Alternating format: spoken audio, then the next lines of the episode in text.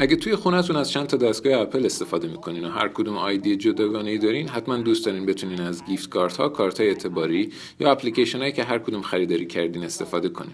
این کار از طریق ویژگی فامیلی شیرینگ برای تا پنج نفر ممکن شده.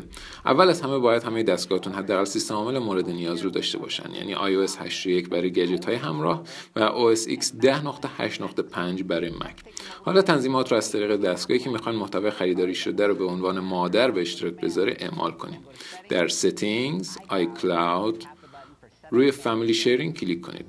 بعد از چند تا مرحله تشریفاتی برای احراز هویت متوجه میشین که خریدهای اعضای خانوادهتون پس از کشف به اجازه شما به حساب شما محاسبه میشن.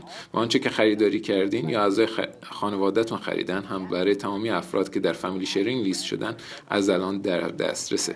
پس آدمای ولخرج رو اضافه نکنید. در این صفحه نهایتا می‌تونید تا پنج عضو خانواده رو اضافه کنید. برای اضافه کردن Add Family Member رو بزنید. ایمیلشون رو از contact اتون انتخاب کنید و وقتی اونا accept کنن شما همگی می‌تونید به تمامی محتوای خریداری شده توسط همدیگه دسترسی داشته باشید این کار از طریق بخش Purchase در آیتونز و در بخش بالای منوی آپدیت ها در app قابل دسترسه. همه محتوا در اینجا لیست میشن تا شما بتونید اونهایی رو که ندارید دانلود کنید. حالا اگه یکی بخواد حسابتون رو خالی کنه و شما بخواین از لیستتون حذفش کنید چی؟ این کارم خیلی ساده است. می‌تونید با رفتن به تنظیمات آی کلاود و کلیک کردن روی اسمشون حذفشون کنید.